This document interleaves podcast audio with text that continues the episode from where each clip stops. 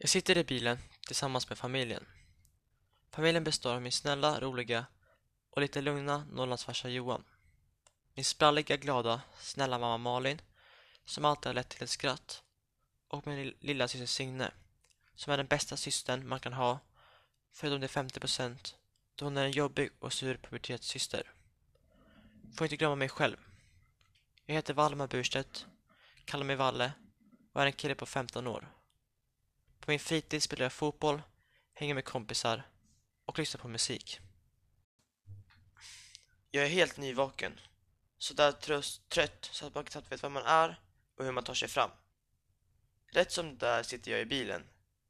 Vi är på väg till det lilla, gulliga samhället utanför Östersund. Krokom heter det.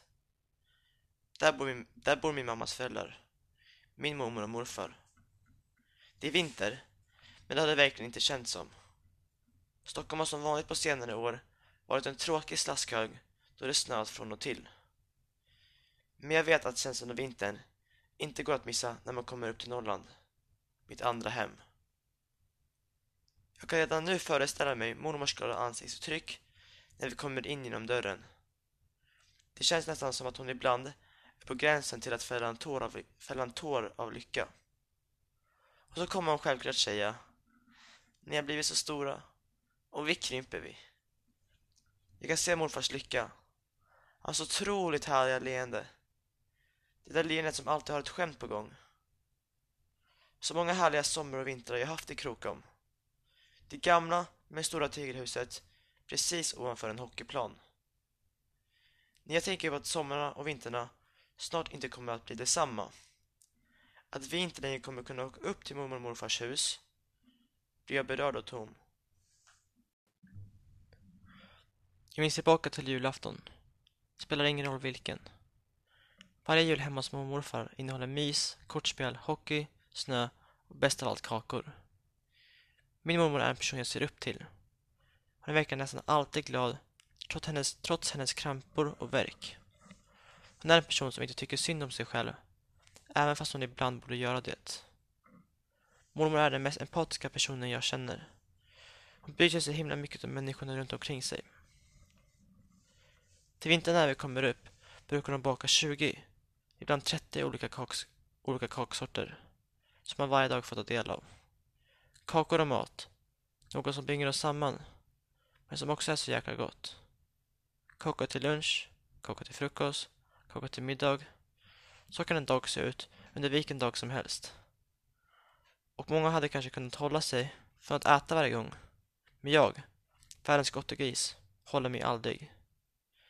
Jag kommer ihåg en jul då mormor som alltid langade fram ett kakfat med alla världens olika sorter. Grejen var att detta inte ens var på julafton, utan dagen innan. Vi satt nere, vi satt nere i mormors källare. Nerför trappan och så åt höger så ser man en stor hörnsoffa riktad mot en TV. Där, i den lite mörka, grottiga källaren glänser kakorna på bordet och skriker Valle, Valle, Valle. Vänta bara på det värsta. Den natten spydde jag. Jag hade ätit så många kakor att jag dagen innan julafton hade spytt. Höva, hade morfar sagt. Mormor hade omtänksamt frågat hur det var och sen skojat lite om att jag, om att jag kanske, inte hade bo, kanske inte borde ätit så många kakor. Pappa hade sagt Det finns ju ingen hejd på dig. Och flinat och skojare sagt Åt du lite för många kakor? Som tur var hade jag utomhusaktiviteterna och jag blev inte ett bortskämt, älskat barn framför tvn hela dagarna. Hur många timmar har jag inte spenderat på den där spolade plätten nedanför mormor och morfar? De tidiga vintermorgnarna när jag vaknade upp och det första jag tänkte på var hockey. Den härliga känslan med skridskorna på fötterna, savande på den sköra isen. Den kalla luften mot ansiktet och den svettiga, varma kroppen under de skyddande kläderna. Klubban som jag fått av min, kusins ex-pojkvän till hockeyproffs. Och den svarta gummipucken sicksackande mot bladet.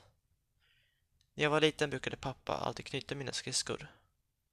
Oftast krävdes det många upprepade meningar innan han orkade ta sig från frukostbordet med sin kaffe i handen och äntligen gjorde sin berömda pappaknut på skridskorna.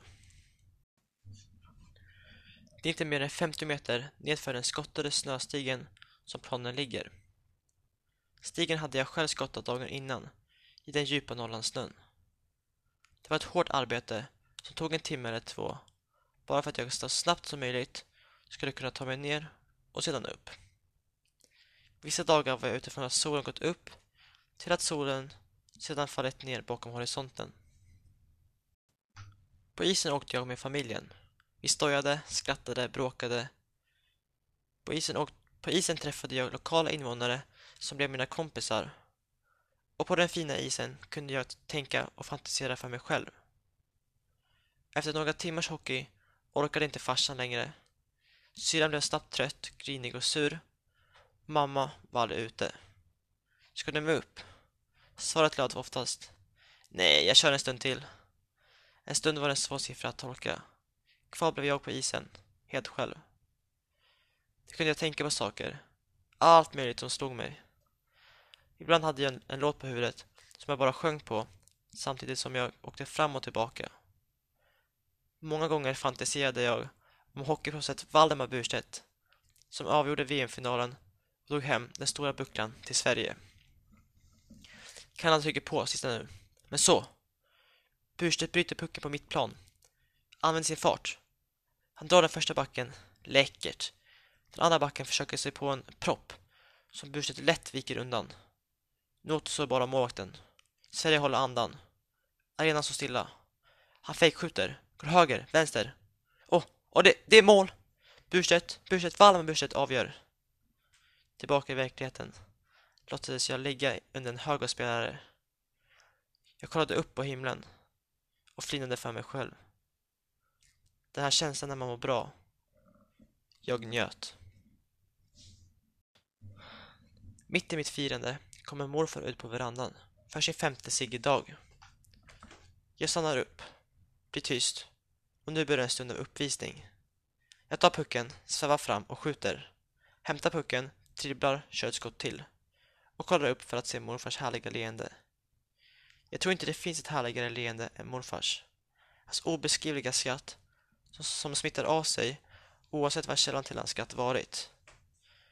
Hur han lätt petar på en när han säger något roligt. Eller sitt retsamma flin när han retar mormor. Tanken på det får mig att finna för mig själv när jag nu sitter och skriver. Det får mig att minnas tillbaka till de gånger vi anlände genom dörren hos mormor och morfar och han stod där med ett leende på läpparna och sa att jag skulle följa med honom. Leendet var kvar när han öppnade kylskåpet och gav mig en dubbelnougat. Dubbelnuggen är idag min favoritgodis, utan tvekan. Som ett paradis i munnen. Det enda tråkiga är att den alltid tar slut så snabbt. Men man får njuta av det lilla värdefulla. Samma sak med morfar. Han lider idag av Alzheimers sjukdom. En sjukdom som, för er som inte vet, betyder att man sakta börjar förlora sitt minne. Mamma säger att han inte alltid varit så här glömsk, lite förvirrad.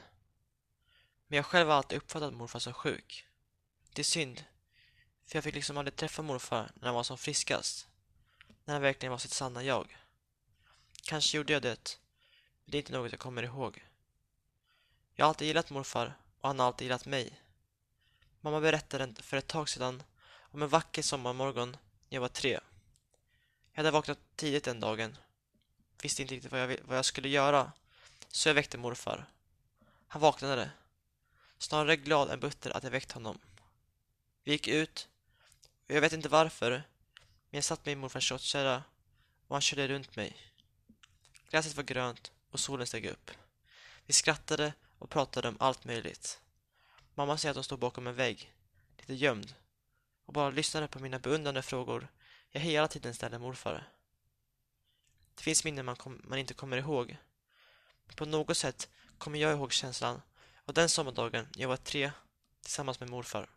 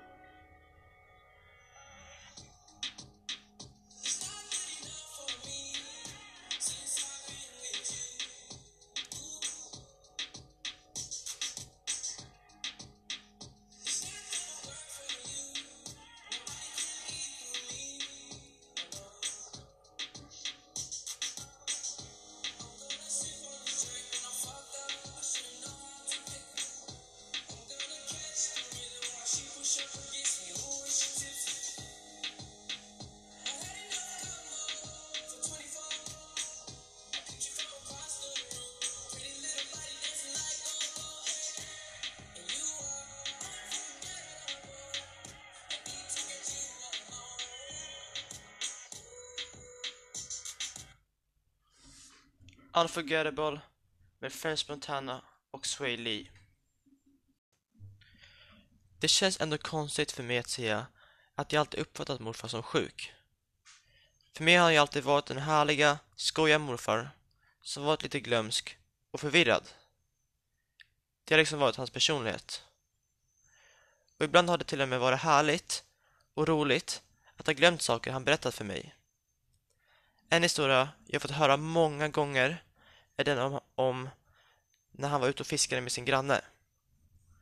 Morfar fick napp, direkt, hela tiden. Men grannen, han fick inte en enda. Trots att jag redan hört den innan hindrade det inte mig från att varje gång beundra morfars vilja att dela med sig och få mig att skratta. Han har alltid velat ge mig och Signe saker. Ett sätt för honom att visa sin kärlek. Då han en gång gav mig en uppstoppad fisk. Det var den sämsta present jag någonsin fått, men ändå den bästa. Morfar är idag 87 år gammal och det gläder mig att han levt ett så bra och långt liv. Han har fått göra saker han älskat att göra mest av allt. Som att fiska med sin granne och jaga med kompisarna i jaktlaget. Han har fått tre fantastiska barn tillsammans med sitt livskärlek mormor. Och ännu fler och bättre barnbarn. Det tråkiga är bara att hans liv ska få sluta på ett sätt som är Alzheimers sjukdom. Visst är, visst är det en, en naturlig sak att åldras och dö. Men att glömma bort och inte kunna vara sig själv i slutet är så jäkla tråkigt. Han har idag kommit en ganska bra bit in i sjukdomen och det är väldigt tufft för mormor som själv har sina problem samtidigt som hon måste ta hand om morfar. För mig är mormor en riktig kämpe. Det är väldigt svårt att se att som nära se en person försvinna. För mormor som lever med honom varje dag kan jag, kan jag bara tänka mig hur tufft det måste kännas vissa dagar när han frågar samma frågor som han redan ställt eller när han försvinner i huset för att han glömt bort vad mormor är. Min mormor hon är grym. Och har ett tålamod med morfar som är otroligt. Trots att han klarar sig i sitt stora hus, städar onödigt mycket, lagar mat och inreder, kommer det snart inte att gå. Mormor Trygg, oavsett hur envis och empatisk hon är över alla andra förutom sig själv, kommer det inte att hålla längre. Speciellt inte när morfar nu börjar bli ännu mer dålig. Det känns hemskt att behöva se det. För tegelhuset i Krokom, ovanför en hockeyplan, har en så stor plats i mitt hjärta. Men mormor och morfar kommer inte kunna bo kvar länge till. Det är svårt att föreställa sig att jag snart inte kommer kunna åka upp till Norrland för att träffa mormor och morfar. Fira jul, äta kakor, åka skridskor, spela kort, kolla på trav, mysa och skratta. Det har präglat min uppväxt och den jag är idag på många olika sätt. Som mamma sa när jag snackade med henne om det här. Livet är en ständig förändring. Istället för att tänka på hur hemskt det känns att det vanliga inte kommer att vara det längre får man tänka på allt man får vara med om. Känslorna, skratten, minnena och att de levt ett bra liv. Jag kan bara tänka mig hur mamma känner över det här. För jag kan nu aldrig tänka mig att mina föräldrar kommer att dö. För mamma är det nu nära. Jag tror faktiskt att jag hade skulle, jag tror faktiskt att jag hade kunnat skriva en bok om alla de härliga stunder jag haft med morfar och mamma. Och även fast de inte kommer att höra det här vill jag ändå berätta. Ni är mina förebilder och jag vill vara som er när jag blir stor. Jag vill ge lika mycket till mina barn och barnbarn som ni har gjort. Jag ska baka så många kakor till mina barnbarn som möjligt och jag ska då berätta om dig mormor. Hur du var och att du bakade de bästa kakorna som fanns. Jag vill också vara som dig morfar. Skoja och busa. Berätta roliga historier om livet och ge personerna jag älskar presenter. Vissa urusla, vissa bra. Ni har gjort ett stort avtryck i mitt liv och jag är jorden runt oändligt många gånger tacksam över att ni är mina morföräldrar. Jag vaknar upp. En obehaglig känsla fyller mig. Idag ska vi åka hem. Det känns tungt och tråkigt. Men dagarna här har varit helt fantastiska. En vecka blev till en månad. Har det känts som i alla fall. Vi sticker ut genom dörren för att ta vårt traditionella foto av mig, min syster, mormor och morfar. Vi kramas hårt. Hej då Valdemar. Ni får ha det så bra då, säger morfar. Och mormor. Åh hej då Valdemar. Ska ni inte stanna tills nästa sommar så kan mamma och pappa hämta upp er då.